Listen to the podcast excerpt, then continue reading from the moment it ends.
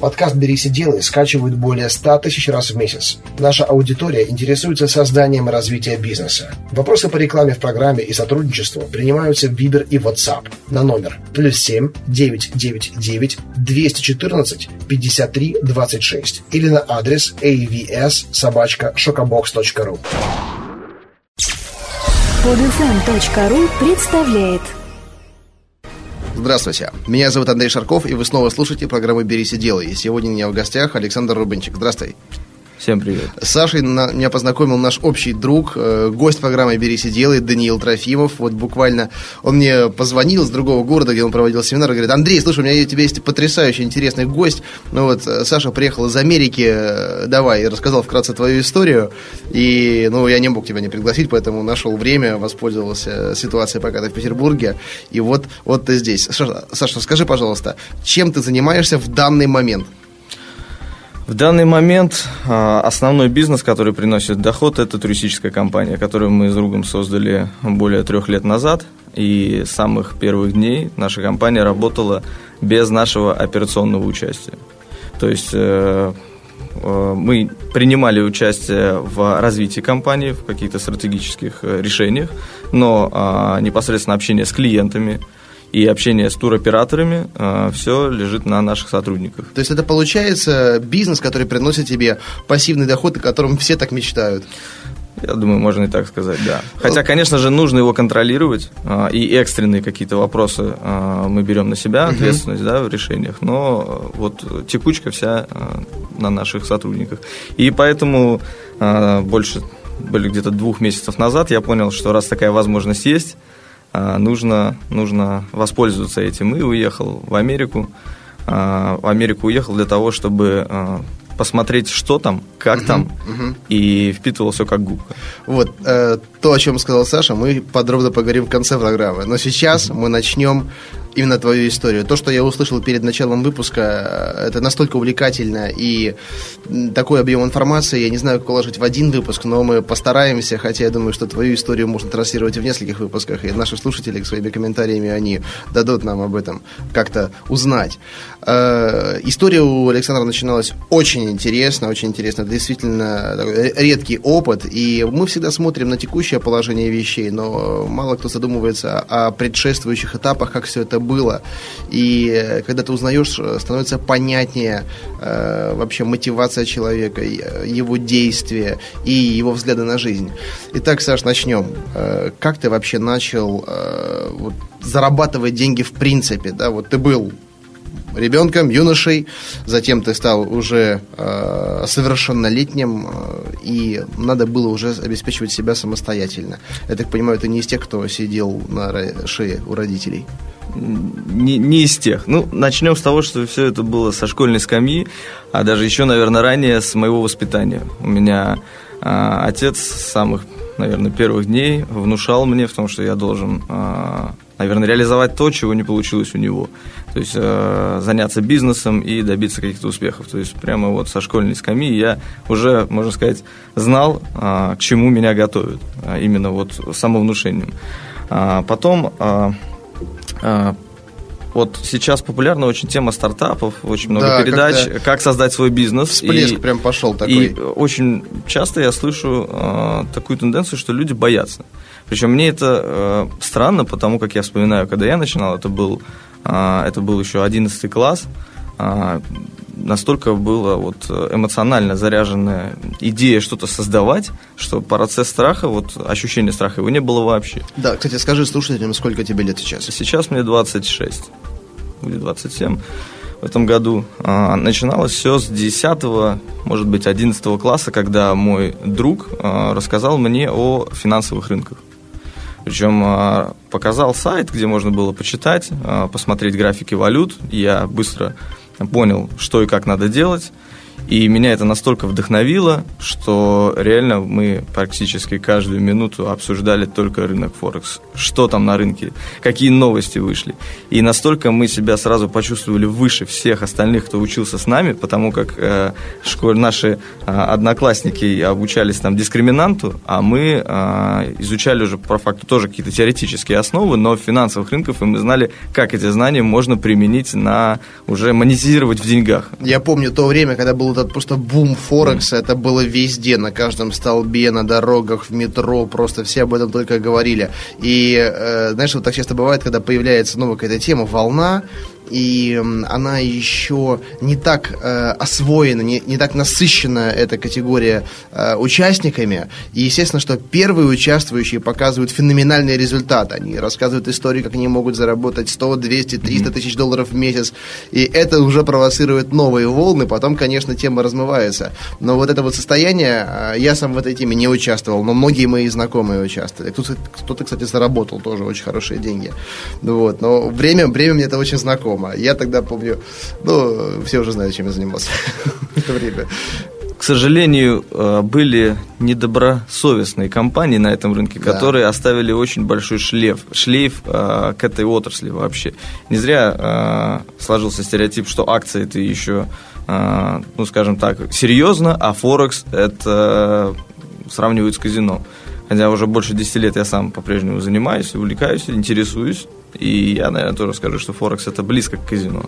а, Но из-за того, что на каждом углу тогда кричали, что это доступно каждому, что можно со ста рублями, условно, там, с зарплатой прийти своей небольшой и что-то сделать и заработать миллионы, нет, конечно же, это не так. То есть, если, подводя вот итог по поводу финансовых рынков, я для себя э, вижу это интересным, но это как э, просто дополнительный источник вложений. Небольшой, то есть десять процентов от своего дохода или менее можно вложить в акции или в финансовые рынки, и это как хобби для меня сейчас. Я торгую, э, но никак не источник дохода. Mm-hmm. А тогда было все наоборот, то есть людей э, прокачивали тем, что каждый может, давайте идите, и люди реально оставляли зарплаты свои на этих рынках, ну, и шлейф вот этот, он тянется и до сих пор тянет.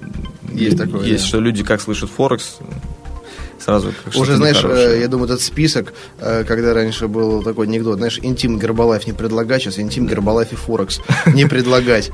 Да, хотя я знаю, что ты имеешь отношение к сетевому маркетингу, по крайней мере, имел. Ну, я, скажем так, имел это отношение до семнадцати лет. Примерно так, потому что у меня мама в свое время занималась Гербалайфом, и я ходил на все эти вот тусовки, эти стадионы, когда они собирали, я скажу, да, потрясающая энергетика, mm-hmm. и тот опыт, который я получил тогда, по сути, еще, да, в юношестве, э, это незаменимый опыт. Во-первых, это начисто убивает страх общения. Вот подойти к любому человеку и продать, это не проблема, это перестало быть проблемой, потому что, знаешь, многие до сих пор продают, извиняясь, подходят, ну, ну я вот как бы продаю, мне простите за это, я, мне надо зарабатывать деньги. А это убивает, ты, прода- ты подходишь из гордостью предлагаешь свой продукт, и при, многие принципы, принципы обучения людей э, продажам, э, я считаю, в сетевом маркетинге, маркетинге они, они совершенны. Ну, у меня вот знакомые есть, которые по-прежнему в сетевом маркетинге. Я знаю, что там очень мощная школа обучения да, продаж. Да, да. Хотя, несмотря на то, что да, многие отзываются плохо об этом, но это зависит от того, что ты от этого черпаешь. Вот, также вот, и с Форексом. Да. Если ты от этих курсов, да, которые были в то время очень популярны, черпаешь то, что тебе может и не совсем пригодится по жизни, но это полезная mm-hmm. информация, когда ты знаешь там центробанки, как работают да. финансовые рынки. И что же ты сделал с этой информацией, обладая этими знаниями? С этой информацией я понял, что нужны деньги, чтобы как-то самому торговать, да, так как не было возможности взять денег у родителей. А мы с другом, с которым вот прошли обучение финансовым рынкам, пошли, это была еще школа, школа была, класс, может быть, лето между десятым и одиннадцатым классом, мы пошли работать в рекламное агентство. Потому как не хотелось идти работать за гроши, хотелось что-то сразу большого. И мы а, подприкинули, что пошли в рекламное агентство, которое продавало баннеры на Невском проспекте. То есть это большие сделки. И мы понимали, что проведя несколько сделок, мы можем получить хорошую комиссию, которую мы можем потом уже реинвестировать в финансовые рынки. Мы проработали там, наверное, ну, может быть, два или три месяца вот летние. К сожалению, не получилось у нас заработать денег. Причем, по-моему, мы сделали продажу, но не договорились с владельцами компаний, uh-huh. которые видели, что мы молодые, что нам повезло, что это удача и так далее. Ну, мы оттуда ушли и ушли э, не по-доброму, скажем так. Ушли оттуда, и э, мысль о том, что надо продолжать как-то развиваться в этом направлении, она каждый день была в голове. И тут ночью э, у меня пришла мысль о том, что а почему бы не создать радиостанцию? То есть на тот момент еще не было бизнес эф эм. На тот момент был эр бэ ка, э, который э, мы смотрели как... Э, трейдеры, скажем так, да, хоть мы и не торговали реальными деньгами, мы торговали виртуальными деньгами. И мы читали новости. Но вот такого вот какой-то медийный, медийного проекта узкого, который помогал бы трейдерам получать информацию, там, в режиме реального времени слушать новости, его не было. Я пришел к своему другу, помню, по-моему, даже ночью, на эмоциях, рассказал ему весь этот проект, он... своим программи... он программистом был, своим структурированным умом подумал, прикинул, а он технически разбирался, как это сделать и что. И мы на следующий день буквально уже создали радиостанцию. И а, в течение месяца мы сразу же сняли офис, мы пригласили сотрудников, руководителя радиовещания, который уже строил нашу программную сетку, и мы получили первых слушателей. Но в этом была наша основная проблема. Я тогда еще не знал ни что такое бизнес, ни что такое маркетинг, ни что такое монетизация клиентов. У нас была только одна цель – это а, сделать какую-то ценность, полезность. И мы только смотрели на один показатель – сколько нас слушает сейчас в онлайне а, пользователей. И я так полагаю, это было то время, когда, знаешь, такая была иллюзия, что вот как только ты предложишь какой-то интересный продукт, все. Совершенно ты, верно. Ты покоришь мир, ты будешь на вершине, у тебя будет сразу миллион клиентов, они в очередь выстроятся с денежками, чтобы тебе принести, рекламодатели будут рвать тебя на части. Да. И для этого нужно только создать хороший продукт. Да. Я имел такие же иллюзии в свое время. Даже бизнес-план мы делали в геометрической прогрессии, когда мы смотрели, что, имея там тысяча слушателей, у нас такой-то приход от рекламы, имея десять тысяч слушателей, у нас он будет в десять раз больше. До сих пор так делают люди. До сих пор так делают, но это ты, я думаю, понимаешь, что это совершенно не подкреплено никак. Конечно, это вообще вот отличие стартапера от человека с хоть каким-то опытом, что стартаперы, знаешь, которые приносят бизнес-планы, они имеют дело только с теорией. Предприниматели же уже реальные, особенно инвесторы, они имеют, имеют дело с рисками в первую очередь. И когда тебе приходит э, молодой человек, да, амбициозный, молодой, энергии полно, показывает и говорит: вот мы сделаем вот, вот это вот действие, у нас будет там, там сто клиентов, мы сделаем вот это, вот будет тысяча, и когда будет там три тысячи, я говорю: послушай, а с чего ты взял, что они вообще у тебя будут? Вообще, вот с чего ты взял, да, и вот этот вот график вот восходящий, вот они вот, ну, будут, вот данность, данность, будут. И э, я точно так же раньше думал. Я думал, что вот сейчас сделаю и попрет. Вот потом понял, что нужно, блин, впахивать, нужно там инструменты современные использовать. И как-то вот клиент, клиент сам, он идет не всегда. Его нужно заводить, заводить. Но э, есть, конечно, удачные какие-то такие ситуации. Э, иногда, если там офлайновый бизнес с локейшеном связан, да, и товар хоть более-менее там нормальный, он сам привлечет клиента. Но в остальных случаях нужно, конечно, впахивать. Кстати, вот поделюсь своей радостью. Сегодня четырнадцатого февраля мы записываем этот выпуск, и сегодня последний день работы э, моей компании «Шокобокс» на ярмарке в галерее, торговый комплекс «Галерея». И вот нам там просто выделили стол вот размером такого, чуть больше, за которым мы сидим. Э, метр восемьдесят на восемьдесят. И там было еще десяток других компаний.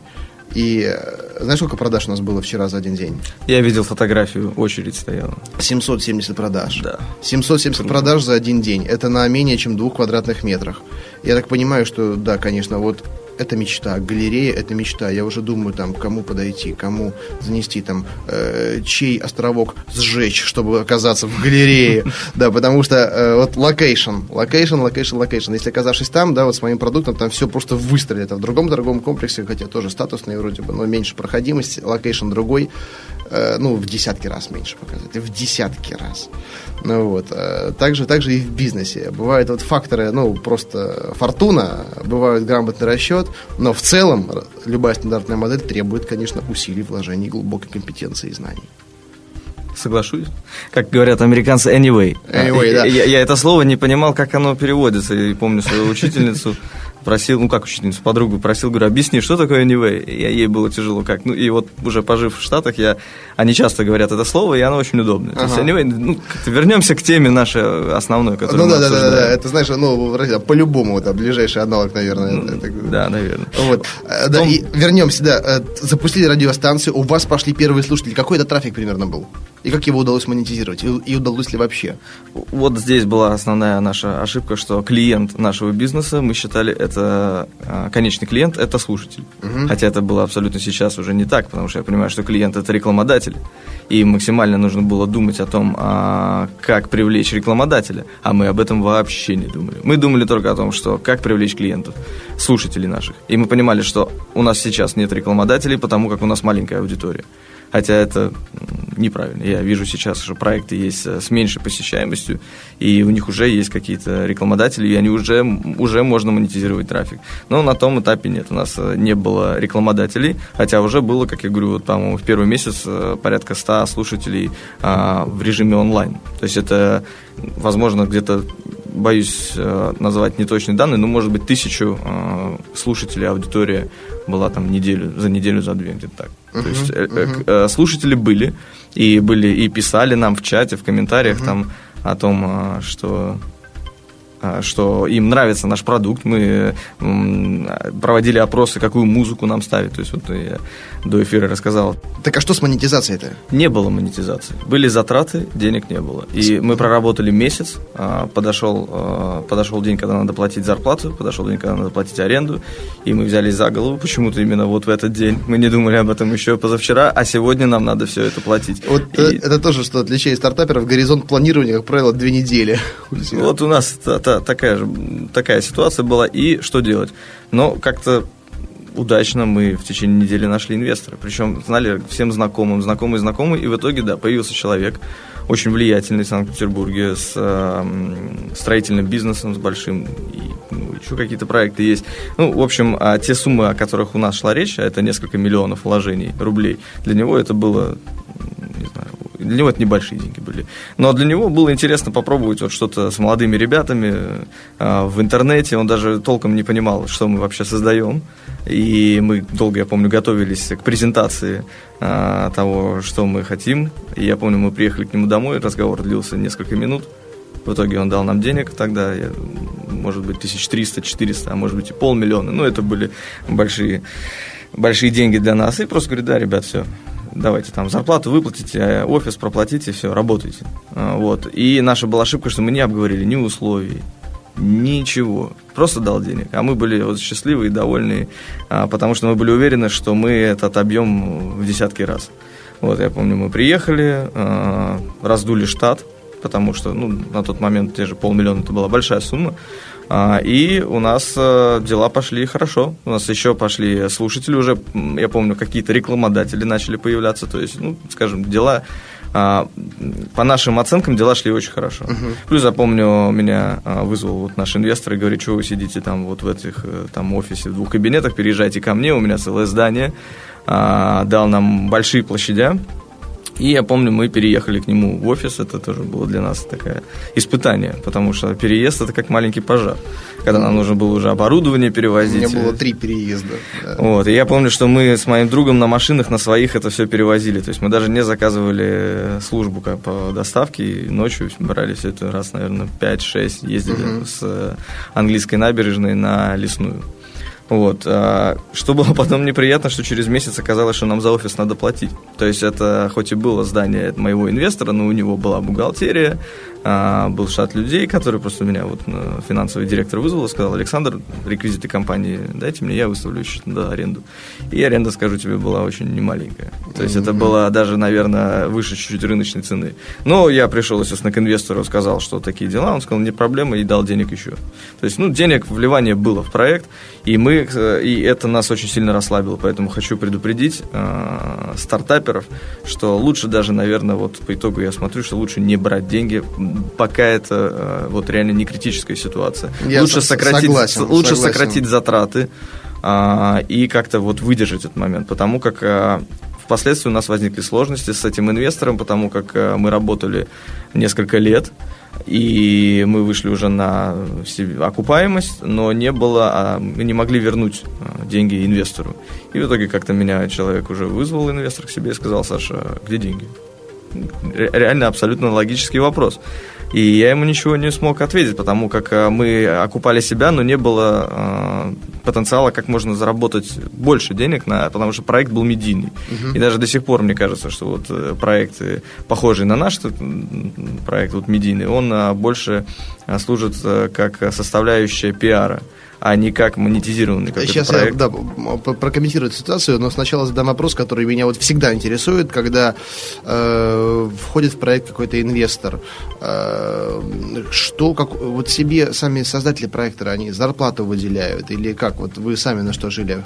Нет, у нас не было, да, даже, по-моему, была у нас зарплата, но она была минимальная. Угу. То есть, чтобы не было проблем с моим партнером, потому что деньги шли все через меня, потому что я имел контакт с инвестором, мой партнер не имел с ним контакта, и поэтому мы просто выделили, по-моему, двадцать тысяч рублей мы себе зарплату сделали, mm-hmm. и все. Well. И вот на протяжении этих лет, пока мы занимались этим проектом, несмотря на то, что уже были миллионные обороты, то есть, да, там вливание, но зарплаты не было. Я ездил ну, на старенькой машине. В принципе, вполне по-человечески, потому что я знаю, знаешь, некоторые, особенно получая деньги фондов всяких, там типа Руна Капитал и так далее, сразу себе там оклад делают шестизначную сумму.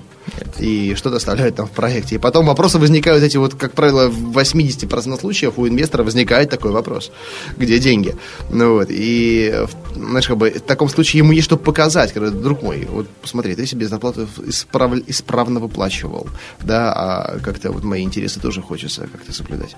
Ну вот, и тогда уже возникают конфликты. А что касается имиджевых, э, имиджевой составляющей медиапроекта, ты знаешь, эта ситуация сплошь и рядом, сплошь и рядом, потому что вот даже возьми э, холдинг пи эм ай, да, который принадлежит э, Евгению Григорьевичу Финкельштейну, э, мне довелось с ним как-то общаться, ну, периодически там пересекаемся, и это радио «Максимум», радио э, Монте-Карло, там другие э, такие, в принципе, известные радиостанции. Какие-то из них они прибыльные, какие-то из них они, ну, работают в ноль, но, э, допустим, вот пробелы по рекламе, они заполняются рекламой собственных продуктов. В Петербурге проходят концерты. Компания пи эм ай, она устраивает их. Это основной э, такой промоторский проект. Они привозят звезд, звезд первой величины. И, соответственно, они дают рекламу своих же концертов. Сейчас они занялись там девелопментом, да, они строят на, в Лисе-в-Носу жилой комплекс. Они рекламируют его. И другие свои там рестораны свои э, и так далее. Ну вот, поэтому, как это внутренняя реклама-носитель, конечно, работающий инструмент. И если сам по себе проект работает в ноль, то для смежных бизнесов это огромная экономия на маркетинге. Или даже, понимаешь, если деньги перетекают из одного кармана в другой, но не выходят из системы. Вот смотря сейчас уже на наш тогдашний проект, я понимал, что я бы сейчас все делал по-другому. Вообще бизнес-концепция была бы другая этого проекта. То есть он может зарабатывать на других источниках. Mm-hmm. Но тогда это был проект, который, который нам пришлось продать. Даже не то, что продать, а инвестор просто сказал, что мне уже не нужны сверхприбыли, а верните то, что я вложил, и все будет хорошо. А у него mm-hmm. было тридцать процентов доли. И опять же, как-то непонятно, у нас удача нам сложилась. Мы через знакомых всем начали рассказывать, что э, мы думаем о том, что мы хотим, ищем инвестора уже стратегического. И так как было а, знакомых много в этой тематике, в, этой, в этом секторе, позвонила а, мне знакомая и сказала, что вот у меня есть ребята, у них компания форексная, а, которая интересуется вашим проектом. А у нас на тот момент уже был не просто, не, была не просто радиостанция, а холдинг. Мы создали информационный портал, на котором мы а, новости публиковали не только по финансовым рынкам, а и... А, общие новости. И у нас э, на тот момент уже стартанул проект «Тотализатор». Мы хотели от, сделать отстройку от форексных компаний. Мы сделали то же самое, то есть торговля на финансовых рынках, но некими опционами, то есть как ставки в казино были. То есть курс вырастет, не вырастет. Uh-huh. И мы не... А, то есть такой э, сделали проект для, простой, чтобы людям не надо было читать книжки о том, что такое там ордера, цена покупки, цена продажи и так далее, чего нам пришлось в свое время, да, много информации изучить. А вот такой вот простой проект, где ставки как казино. Вырастет, не вырастет. Ну, а, на этом проекте мы а, потеряли деньги, потому что опыта не было, а, и появились мошенники, просто mm-hmm. которые видели дырку в нашем алгоритме, и мы только успевали закрыть одну дырку, и мошенники находили другую дырку. Mm-hmm. И плюс у нас а, источники котировок были от одной компании, которые, с которой у нас были договоренности, которая нам должна была дать маркетинговый бюджет и рекламу в метро. То есть мы, они нам, мы их спонсировали, а они, получается, нам давали... Ну, бартер такой. Да, такой был бартер. Ага. И для нашего проекта нужны котировки, то есть ну, цена валюты на текущий момент. И а, у нас возникли проблемы технические, но не у нас, а у них. То есть а, тот человек, который был ответственный за это, он там а, недобросовестно к этому подошел, и из-за этого мы... А, много денег проиграли. Ну, то есть наши клиенты заработали на нашем сайте из-за вот этой ошибки, которая была в мосте. И мы начали общаться с этой компанией. Не буду сейчас говорить, что это за компания, но, в общем, нам был дан отказ. Сказали, что, ребят, все, никакого бюджета, и мы с вами больше не работаем. И как раз на тот момент вот инвесторы, которые заинтересовались нашим проектом, это были прямые конкуренты этой компании, и они хотели их просто удавить. Uh-huh. И когда мы им рассказали всю эту историю, то есть по факту им даже не радиостанция была нужна, а этот тотализатор наш. И они, я помню, как только мы договорились о сделке, они сделали большой баннер, где... А, в общем, один, одна зверюшка зажирала другую зверюшку. Это, ну, в общем, медийный такой был баннер, ага. а, анимационный, в котором они ярко выражали, что мы объявили вам войну такую информационную. И что в итоге продажа проекта? В итоге продажа произошла, да, и просто деньги новые инвесторы выплатили нашему старому инвестору, который хотел получить деньги. То есть выкупили вас, грубо да, говоря? Да, просто выкупили тридцать процентов, сумма была в миллион, ну, несколько миллионов. Я понял, но и старый инвестор остался довольным, и старый, претензии к вам да, не старый имел? Инвестор остался доволен, и мы с ним начали еще другой проект. Другой проект как раз-таки торговля на финансовых рынках, просто он дал денег на торговлю. Это был мой эпик фейл. Потому что деньги были большие, а у меня была на тот момент торговая система, которая работала, но она через год дала сбой, я вовремя не смог это заметить, а начал отыгрываться и в итоге очень большую сумму проиграл. И тогда инвестор просто подошел и сказал: Саша, решай вопрос, у тебя квартира есть, хотя квартира родителей. Ну, в общем, uh-huh, возникли uh-huh. проблемы. Причем я сейчас уже... Прошло время, я не имею претензий к этому человеку, потому что человек как мой папа. Знаешь, вот книжка «Богатый бедный папа», uh-huh, и этот папа uh-huh. реально меня научил в свое время, потому что мы с ним встречались, и я видел, как он ведет дела, и как губка, опять же, впитывал, мне было... То есть он меня научил, как делать бизнес, и тогда я был виноват. То есть, хотя мы с ним были, у нас были договоренности, что он несет риски, то есть он мне дает деньги, торговли на финансовых рынках. И было обговорено, что у нас просадка там порядка сорок процентов, возможно, и все риски несет он. Но когда риски произошли, человек просто пришел и сказал, что это твоя вина, поэтому надо этот вопрос решить. Ну, вы и... решили этот вопрос? Да, мы решили этот вопрос. Мы решили этот вопрос, ну... Э- э- наверное, давай вернемся к продаже вот, и входу давай, новых инвесторов, давай. Потому как... Э- Когда все в моей голове было очень удачно, мне казалось, что удачно складывается, что пришли новые стратегические инвесторы, чего нам очень не хватало. То есть у нас вроде был инвестор, который нам тогда давал денег, но он не принимал участие, не помогал в информационной какой-то поддержке. А тут пришли инвесторы, у которых есть своя компания. То есть и большие-большие интересные планы были. Но потом у нас возникли разногласия, потому что это люди не друзья, не знакомые, это левые люди, которые начали вести свою игру.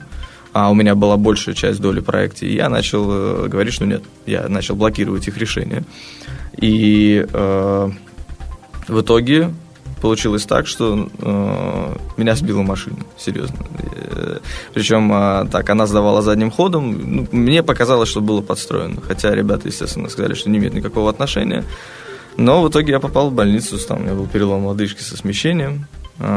Мне просто по ноге проехала машина, скажем так. Вот. И э, в итоге на несколько месяцев я выбил, вышел из проекта, и когда я уже вернулся, там были определенные моменты сделаны, которые мне очень не понравились, и я решил, что надо продать, э, продать эту, вот этот Значит, проект. Надо расставаться? Да, надо расставаться, уходить. И э, просто мои нервы были дороже. То есть, чем постоянно ругаться, я понимал, что тем более у меня тогда уже вот началась, ну, начался новый проект с моим старым инвестором, и там у нас торговля шла хорошо, я подумал, мне силы мои дороже, и я просто продал, и мой друг тоже продал свои наши доли, и было довольно, ну да, скажем, иногда удачно. Нужно, нужно принять решение расстаться с тем, что создавал долго, упорно, но в итоге это оказывается правильным и безопасным. Но вот э, такой, знаешь, вопрос философский я хочу тебе задать. Вот э, уже зная все нюансы работы с инвесторами, и если бы ты вернулся в самое начало, и у тебя... Вот ты стоял бы на перепутье. Развивать самому, ты, при этом ты знал бы, как это делать. Либо войти в историю с инвесторами. Какой бы путь ты выбрал? Я вошел бы с инвесторами. Вошел бы, вошел с, бы инвесторами. с инвесторами, но я бы очень э, большое внимание бы обращал затратам. То есть не надо расслабляться. Даже если у тебя идут какие-то финансовые вливания от инвестора, знай, что тебе это придется отдавать. И всегда это будет, ну, такой... хороший способ отдачи. То есть, когда ты работаешь с людьми на порядок выше, чем ты, будь готов к тому, что они тебя и спросят. Также со всей своей мощью. Угу. Потому что ты для них, в общем, они могут все сделать. И, и тебе нужно отдавать. Итак, авария стала для тебя такой перезагрузкой. Ты расстался... Именно перезагрузкой, потому как я, когда лежал, я думал вообще о чем, о своем будущем, и понимал, что нет. Хоть был, было обидно, честно, потому что это медийный проект, которым я три года жил. Ну, вот знаешь, реально... судьба, она как раз таки дает такие маячки иногда, что, Саша, задумайся, подумай, остановись. Если ты сам не можешь это сделать, то вот тебя останавливают таким образом. Я неоднократно это наблюдал и на себе тоже. Бывает такое, что ты гонишь и там просто мчишься, то есть не в ту сторону, тебя, тебе дадут знак. Можно к этому относиться так. Но это, я думаю, ты сам понимаешь. Итак, произошла эта перезагрузка. Дальше новые перспективы, новые идеи, новые проекты.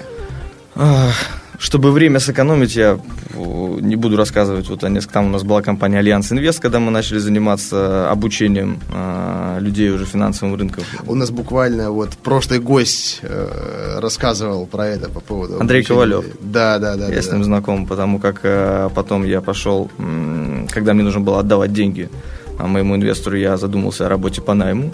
И так как э, с проекта «Радио Форекс», медийного проекта, были, э, было много знакомых э, директоров компаний, и просто вот с одним из них мы в хороших отношениях были, встретились, и он мне предложил директором по развитию его компании э, развивать партнерский отдел. То есть mm-hmm. у него была форексная компания, в которой не было партнеров. И моя задача была создать этот отдел партнерский и привлекать, э, привлекать людей, которые... будут работать с нами. И в течение, наверное, трех лет я с ним работал, да, дорос до должности вице-президента этой компании. Mm-hmm. То есть мы уже вышли на международный рынок. И а, мне вот а, понравилась фраза твоя, мне, по-моему, в прошлой передаче, про обезьянку, которая а, не отпускает одну руку, пока не схватится веточку, за, да, да. веточку, пока не схватится за другую. И, наверное, вот потом у меня по жизни так все складывалось, что я не отпускал, пока не видел каких-то перспектив в другом направлении. И даже вот последний наш бизнес, туристическую компанию, мы открыли с моим другом, но на тот момент я работал еще вот в должности вице-президента финансовой uh-huh. компании. И первый год-два на работу туристической компании мы практически не вынимали дивиденды. То есть это был наш бизнес такой, как хобби. Mm-hmm. Так, так часто и бывает. И при том, вот зная немножко э, то, что ты рассказал мне перед записью, начинался бизнес как один проект, а продолжился совсем, совсем по-другому. Э, у меня были абсолютно такие же примеры, но хочется, чтобы сейчас ты рассказал об этом. Какая была задумка и что в итоге получилось? Да, самого, сам, самая первоначальная идея вот в туризме была это в том, что я увидел видеоролик, где человек рассказывал о том, как он отдохнул. Я уже не помню, в какой стране. Я подумал о том, что это интересная идея. И опять же портал. Вот почему-то, когда речь идет о стартапах, часто приходят мысли в портал. То есть в какой-то информационный портал создать.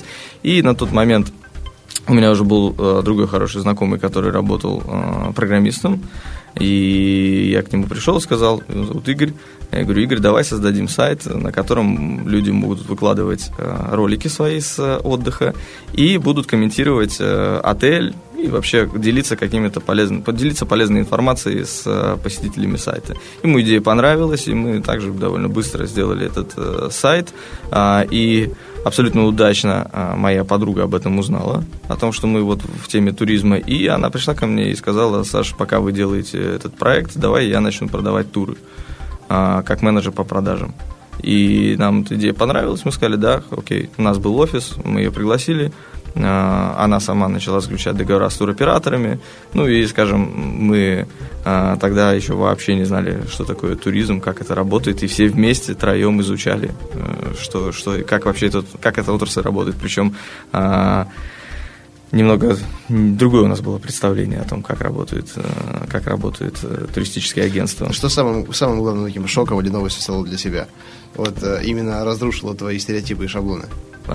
Наверное, разрушило то, что люди думают, что есть турагентства, которые предлагают какие-то эксклюзивные, например, туры, там, не знаю, по дешевой цене. Хотя по факту доступ к базе есть у всех. И это пиар, то есть Chip Trip. Я могу прорекламировать? Да, конечно, конечно. Компания, собственно, с которой, на которую мы равнялись в, первые, в первое время работы, потому как мы сами через нее слетали, и нам, вот, мы хотели создать что-то похожее. И я помню, как мы даже приезжали на встречу с владельцами Chip Trip и договаривались с ним о том, чтобы те туры, которые они публикуют у себя на сайте, мы могли у себя размещать. И мы хотели получить доступ, откуда, как вы эти туры получаете. И получилось так, что владельцы тогдашнего петербургского чип-трипа, они также были не в теме, потому что у них была девушка-менеджер, которая всем этим занималась. И в итоге они сказали, что, ну, я не помню, как мы, о чем мы договорились, но я помню, что четкого понимания, как работает этот бизнес, не было ни у нас, ни у, ни у них. Нормально, тогда владелец не знает, как работает его бизнес. И в итоге, и в итоге оказалось, что на самом деле все предложения чип-трипа – это абсолютно общедоступная база, которая имеет доступ к всей турагентству. Это вот наподобие, как, знаешь, агента по недвижимости, то же самое. Есть единая база, у них есть недоступ, просто кто где разместит рекламу, кто как правильно продаст, у кого какие отношения. Знаешь, такой фильм есть потрясающий, я забыл, как он называется, там еще играет Алек Болдуин, Аль Пачино, когда агентство по продаже недвижимости, да, приходит этот Алек Болдуин и говорит, а мы все уроды, вы не умеете продавать, вот карточка базок, вот клиентов, да, вот у вас все, у всех равные шансы э, получить эти, эти заказы. И вот там один неудачник там просто сидит, не знает, там просто начинает тупо звонить, а другой там встречается в ресторанах, у него там продажи и так далее. Так вот, та же самая ситуация, я так понимаю, и на рынке недвижимости у всех единая база, то же самое на рынке туриндустрии. Да, бизнес, э, с одной стороны, легкий, потому что в него легко войти и требуются незначительные вложения на уровне стартапа, и сложный в развитии, потому как я считаю, что основная заслуга того, что наш бизнес сейчас на том уровне, на котором есть, это вот Галина, которая пришла к нам и по факту построила нам компанию. А мы помогали со своей стороны уже какими-то стратегическими решениями, потому как и я, и Игорь в тот момент очень увлеклись маркетингом. То есть мы стали ходить на семинары. Первый, я помню, наш был поход на к Диме Новосельцеву. Я не знаю, знаешь ты или не нет. Не знаю. Ну, вот это один из людей, который, может быть, это сколько, три-четыре года назад начал заниматься вот проведением семинаров. И что такое УТП, были темы, как mm. выбрать нишу. Ну, один из ну, первых. То есть, в принципе, начинал. Пересказ Котлера, я так понимаю. Я думаю, да. И нас тогда так увлекало, что мы вот все, что мы слушали, какие-то маркетинговые фишечки, мы их сразу применяли а, к себе на сайт. И Мана, я помню, у нас был семинар очень интересный. Кстати, Игорь должен быть в нашей программе в ближайшее время. К сожалению, он живет в Америке, я не уверен, что он сможет принять участие, но и когда он прилетит в Россию... Нет, я, я, я про Игоря Манна. А, Игорь... Извини, я подумал о своем партнере Игоре, который... Не-не, Игорь Манн, мы с ним вот общались, у нас был вебинар, мы вместе проводили, и он подтвердил свое участие, пересидел ее живые записи. Вот сейчас либо он в Питер прилетит, либо мы в Москве запишем, это будет видеоверсия. Поэтому, друзья, слушатели, ждите и готовьте вопросы. Игорь очень, очень полезные вещи говорит. Им, именно, именно конкретные. Вот да, возьмите да. это, сделайте это. И если вы это сделаете, то есть мы видели, что это реально работает. Но mm-hmm. главное это делать сразу же. Потому как я помню, что после его семинара мы были а, вот, на эмоциональном каком-то подъеме. И мы не сделали это сразу же. То есть мы отложили, и потом а, долгое время мы... это не делали. Ну, так, так, так, так часто и бывает. Часто бывает. Но вернемся к твоему бизнесу. Смотри, вы планировали портал, в итоге получилось турагентство. Да, в итоге получилось турагентство. Да, но портал сейчас существует, он оказывает хоть какую-то поддержку. А, это агентства. Некая отдаленная тема в том, что мы сейчас нашим клиентам делаем просто видеоролик. А, у нас есть ресурсы, а, как, на, как мы можем сделать а, качественный интересный видеоролик, если нам клиент дает фотографии и дает видео какие-то с отдыха. И в итоге мы ему как бесплатное приложение даем вот такой вот ролик. Вы можете зайти на сайте на нашем э, компании. Ты можешь назвать спокойно. Trip, Trip Travel наша компания, сайт трип трэвел точка ру или э, тэ тэ двадцать четыре точка ру сокращенно. И на нем э, есть вот архив видеороликов. Мы даже конкурс проводили, э, разыгрывали. Не помню сейчас, что мы разыгрывали, по-моему, тур какой-то разыгрывали. Uh-huh. А, вот э, и голосовали там у нас э, пользователи за лучший видеоролик. Uh-huh. Но тема вяло текущая развивается. Но какой у тебя на сегодня основной канал продаж по агентству? И источник лидов, ты имеешь в виду, клиентов, да? да? да, да. Это рекомендации. Рекомендации. Да, и мы, я встречаюсь с людьми, у которых тоже есть турагентство, и приходим к мнению, что даже если контекстная реклама работает в ноль, это, это хорошо. Потому что конкуренция высокая, а, и очень важна степень доверия, когда ты выбираешь тур, куда поехать, и, для, и поэтому вот рекомендации, они работают лучше всего. Угу. Потому что люди от нас один раз слетали, они порекомендовали своим друзьям, знакомым, и уже сделать продажу друзьям, знакомым намного легче, чем когда клиент приходит с рекламы. Хотя мы м- внимание вот, доверию большое уделяем. Мы собираем отзывы. У нас на сайте более ста живых отзывов из контакта, которые мы не модерируем. То есть можно со всеми людьми, которые написали эти отзывы, связаться. И у нас был прецедент, когда позвонил клиент с рекламы и поделился с нами о том, что он написал там более там, не знаю, десять-двадцать клиентам э, нашим, кто оставил отзыв, угу. и большинство из них ответило, подтвердило, что это они реально живые люди, и он сказал, и я был удивлен, потому как я вот писал специально, чтобы вас разоблачить. Думал, что это не живые отзывы. Нет, это живые реальные отзывы. И... Есть такие, есть такие, знаешь, проверяли инспектора, инспекторы, ревизоры. У меня тоже постоянно, потому что, ну, знаешь, есть люди такие неравнодушные, которые, которые не всегда адекватно реагируют на чей-то успех, и вот их задача вот лишь бы, знаешь, как бы не подняться до уровня кого-то, а вот других опустить, опустить до уровня себя, и поэтому они стараются дискредитировать любыми доступными ими способами. Ну, вот, но это вот отдельная тема. Саша, уже стало ясно, что это... Явно не, не последний твой проект. У тебя еще наверняка есть куча идей, э, которые ты хочешь реализовать. И вообще вся твоя история, она, э, скажем так, вводит тебя вот, ну, в ту категорию предпринимателей, которые не готовы заниматься всю, всю жизнь одним и тем же делом, которые всегда в поиске, э, которые хотят всегда больше, чем есть на данный момент. э, И у нас время остается совсем чуть-чуть. Хочется поговорить именно о том, что тебя вдохновляет, что тебя мотивирует и э, дает источник энергии и знаний. Вот я знаю, ты вернулся из Америки недавно, и перед выпуском сказал, что, конечно, это поездка, путешествие, оно тебя вдохновило, посетило, и ты что-то там искал, просветление, для чего? А, смотри, в первую очередь я для себя поставил цель изучать язык. Я еще год назад очень плохо говорил на английском, практически вообще не говорил. У меня так получилось, что в детстве а, я... первые три класса учился в школе, в которой не было языка английского. И потом, э, так как э, классная руководительница посоветовала моим родителям отвезти меня в углубленную школу, в какую-то либо гимназию, либо, э, ну, так как были неординарные способности, скажем так. И я ушел в гимназию, меня перевели, а там в пятом классе я пришел, у меня английского совсем не было, а, у, а ребята уже обучались с первого класса ему. И учительница, к сожалению, была... я даже не знаю, как против меня настроена. Ну, как-то не помогала мне, а, в общем, в раннем возрасте отбила у меня полное желание к изучению этого языка. И у меня от него было ненависть. Ну, некая такая, знаешь, я ненависть. Понимаю, что ты говоришь. Вообще, когда речь исходила об английском языке, я не хотел никак себя с этим связывать. И так пошло-поехало, что у меня... Ну, так как учился я на пятерке, почти что не было четверок, но по-английскому всегда было три, три-четыре. В итоге с натягом мне делала ученица большое одолжение, составила четыре. И как-то, в общем, с английским у меня не было пересечений. А вот буквально год назад как-то получилось так, что несколько людей, зная меня, и когда они спрашивали, знаю я ли английский, я говорил, что нет, они на меня смотрели как на десятиклассника какого-то, и я понял, что что-то не так. И в процессе того, как я стал обучать язык, я понял, насколько, насколько, какие перспективы открывает владение языком. Даже начиная от того, что информацию читать в интернете. Я вот Потому что подумал, да. девяносто процентов что-то, чего-то полезного вот, в области маркетинга, бизнеса, каких-то там... Да а, всего. Всего, всего, всего, всего, всего, да, всего, всего, всего, и это все есть на английском. И а, я понял, насколько...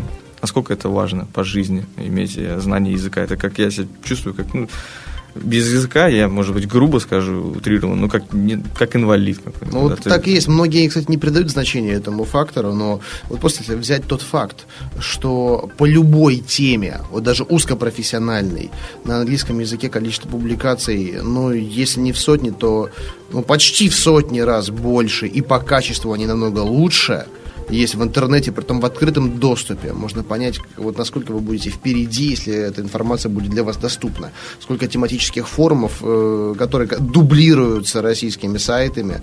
Но первоисточник, и, и всегда он есть, и к нему может быть доступ. И главное просто понимать, о чем это написано. Да, совершенно верно. И вот последний год у меня стал годом изучения языка. Я максимально старался найти какие-то инновационные методы обучения, потому как идея пойти в школу э, в обычную и заниматься там face-to-face преподавателями, я понимал, что это и дорого, и низкоэффективно, и я начал заниматься онлайн по скайпу, искал преподавателей, и с ними я понимал, что реальный, реальный, реальный инструмент обучения — это живое общение, только живое общение, это не изучение грамматики, как да, в школе обычно нас учат, а именно практикой языкового, да, практика да. общения, потому как я знаю много очень людей, вышедших из школы, которые обучали несколько, так какой несколько, там, семь лет язык и выходят из школы а, без знания языка.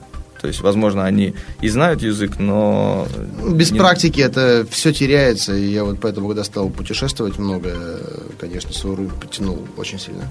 Я могу пример рассказать. Мы в Нью-Йорке встречались с подругой моей девушки, с кем мы, с, мы ездили с ней вместе, и... А даже она подруга друга девушки, но э, она работала учительницей английского языка, и когда она приехала по грин-карте в Нью-Йорк, э, она не знала, как добраться до того места, куда ей надо было, и она не понимала, когда она спрашивала, куда мне нужно дойти. То есть она говорит, я преподаватель английского языка, и я не понимала, когда она спрашивала людей на улице. То есть, ну, это я к тому веду, что... Типичная ситуация, когда в школах, знаешь, они учат там би би си English, а New York English и калифорнийский английский, это, это совершенно два разных английских. Вы, кстати, обратите внимание, на, на многих сайтах там уже пишут там English, не то, что там ю кей пишут, ю эс эй East Coast, ю эс эй, West Coast.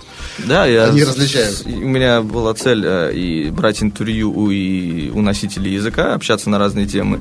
И, например, мы там встретили официанта в Hard Rock Cafe, который работал сначала в Калифорнии, а потом переехал во Флориду. Там живет уже больше семи лет, и он говорит вот про то, что ты сказал, что язык, который в Калифорнии, когда он вернулся, когда он приехал во Флориду, он...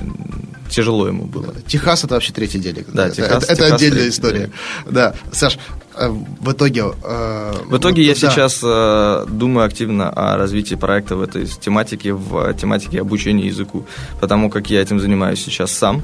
Меня от этого реально, слово можно сказать, прет. То есть я занимаюсь этим и э, с удовольствием э, общаюсь, какие-то советы даю, как обучать, э, что лучше, где какую-то информацию я почерпнул. И у меня сейчас контактов много наработанных в Америке учителей, преподавателей, которые готовы заниматься по тому же скайпу. И активно думаю о каком-то вот развитии в этом направлении проекта. Mm-hmm. Есть, есть мысли. Могу сказать то, что я в комментариях оставлю контакты. Если кто-то да, сейчас конечно, обучается языку абсолютно на бесплатной основе, я готов просто пообщаться, выяснить, что людям интересно, поделиться какими-то своими советами ага. и уже создать к лету проект.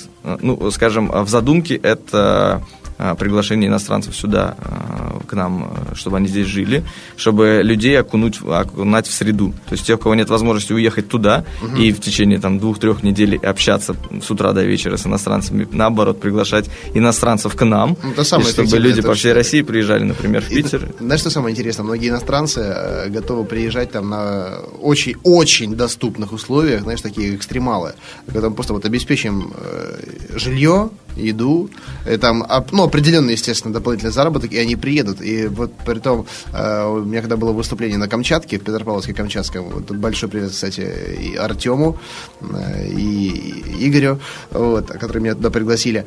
Там ко мне подходили ребята, которых студия языков была. Они говорят: Андрей, вот проблема у нас на Камчатке, мало носителей языка и английского, и испанского, а зарплата там, ну, восемьдесят тысяч зарплата средняя. восемьдесят, понимаешь? Я говорю: слушайте, с такой зарплатой вы можете из любого города России пригласить. Они говорят: ну, в принципе, к нам иностранцы едут. В общем, выяснилось, что проблем как раз таки нет, а что все решаемо. Иностранцы готовы лететь на Камчатку, на вулканы, на другой конец света, да, mm-hmm. за, за экстримом и еще обучать. Ну вот, поэтому, да, перспективы здесь большие, и новые форматы, они еще тоже не исследованы, не открыты. Саш, и напоследок хочется, чтобы ты ориентируешься на свой личный опыт, на свое субъективное мнение. Дал определенные вот три таких фактора успеха от Александра, да, которые помогли ему развиваться и достигать каких-то результатов. И, может быть, каких-то три фактора, которые стоит избежать. То есть три причины успеха и три причины неудачи. Чтобы нашим слушателям этот подкаст был предельно полезным, функциональным. Окей. Okay, uh...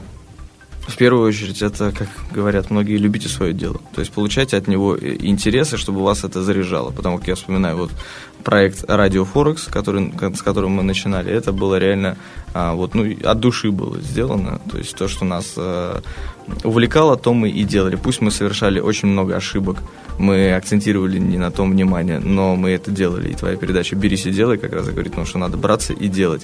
Но это очень тяжело делать, когда ты занимаешься чем-то, что тебе неинтересно. Пусть будет а, даже, вот как у меня получилось, первый проект, что мне было интересно, потом несколько было проектов уже ради денег. И работа по найму тоже была ради денег. Но вот начать с того, что интересно. Это мое мнение. Второе – это партнерство. Потому как есть люди, которые работают одни, и они от этого получают, так сказать, заряд. И им нравится больше работать, когда они одни. Но я такой по натуре человек, что если смотреть все мои проекты, в которых были и удачные проекты, и неудачные проекты, там, где я в партнерстве с кем-то, у нас получалось что-то создать. Где я один, тяжелее намного. Потому как, ну, скажем, я, например, человек очень идейный и эмоциональный. И мне нужно, чтобы у меня в партнерстве был человек структурированный, жесткий и четкий. А, поэтому а, выбирайте партнеров. И здесь я посоветую а, просто обратите внимание на какие-то вопросы, когда вы решаете. Если вы в большей степени соглашаетесь друг с другом, значит, у вас все хорошо. Если вы чаще начинаете спорить, хоть есть поговорка, что в споре рождается истина, я с этим не согласен. Если вы часто спорите, это просто вы не получаете, от спора не получаешь удовольствия, как правило. Поэтому вот что с моим партнером по медийному проекту, что с партнером по а, туризму, а, мы из десяти, условно, там вопросов, мы в восьми а, сходим Сходимся во взглядах и уже дискутируем только на какие-то мелочи. И в двух вопросах мы можем, опять же, поговорить, поговорить и прийти к какому-то решению. Поэтому, если вы думаете о том, с кем начинать бизнес, смотрите просто даже в жизненных каких-то вопросах, можете ли вы находить компромисс, потому что он очень понадобится в будущем. А третье – это команда. А если ваш бизнес не заточен только на вас, обращайте внимание на то, с кем вы работаете именно по найму, кого вы берете, потому как э, э, это очень важно. Вот сейчас по туризму мы смотрим, как у нас дела идут, и мы вас, была только заслуга нашего коллектива в том, что мы сейчас имеем. И не только вот Галина, которая подняла нашу компанию, но и те дев... наши менеджеры, девочки, которые работают по сей день. И я считаю, что это основа успеха, тот коллектив, который с тобой работает. Все правильно сказал. Саш, мы вынуждены уже заканчивать выпуск, хотя еще много чего хочется спросить, но я думаю, у нас будет в будущем такая возможность, и слушатели могут а, ускорить а, нашу вторую, возможно, запись. Знаешь, есть много что сказать от Америки, потому как да, в Стэнфорде да, да, удалось поприсутствовать тема. И поучиться. Да, да, знаешь, я вообще думаю сделать такой выпуск, собрать э, предпринимателей, гостей «Берись и делай», э, или тех, кто еще пока не был гостями, и обсудить э, вот те факторы, которые повлияли, повлияли на человека, на его апгрейд, на левел-ап, понимаешь? Э, и для меня лично путешествие это, – это, пожалуй, фактор номер один. когда я путешествую, я вижу, что как может быть, как иначе люди ведут бизнес и вообще живут. Поэтому тема отдельная. И я всех призываю путешествовать. Это инвестиции в себя, друзья. Это не отдых, точнее, не только он. Да? Это не затратная часть, это инвестиция. Помните об этом. И относясь к этому вопросу именно вот так, вы будете прогрессировать немного быстрее. Да, честно скажу, я думал, что передача будет у нас больше по поводу Америки, какие там, я нашел отличия от России, какие перспективы в плане бизнеса дает Америка, и даже вот а, выписал на листочек, но я думаю, что если ну, будет возможность, поговорим об этом, да, в другой да, передаче. Да, надеюсь, что будет, либо мы, кстати, ну, можем не обязательно в этой студии встретиться, у меня есть оборудование, которое позволяет, знаешь, чтобы записывать в любых комфортных условиях, там, не знаю, там, в ресторане, в кафе, где угодно, потому что тема, тема действительно большая и не раскрытая, но у нас пятьдесят четыре минуты записи. Вынуждены, вынуждены перенести это на следующий выпуск. Саш, спасибо большое, что нашел время. Спасибо э, большое. В комментарии к выпуску напиши, пожалуйста, свои выходные данные, как с тобой mm-hmm. связаться, социальные сети, сайты, чтобы слушатели могли побольше узнать о твоем бизнесе и задать тебе вопросы лично. Итак, у нас в гостях был Александр Рубинчик. Меня зовут Андрей Шарков. Вы слушали программу «Берись и делай». Всего доброго. Спасибо. До встречи. Берись и делай.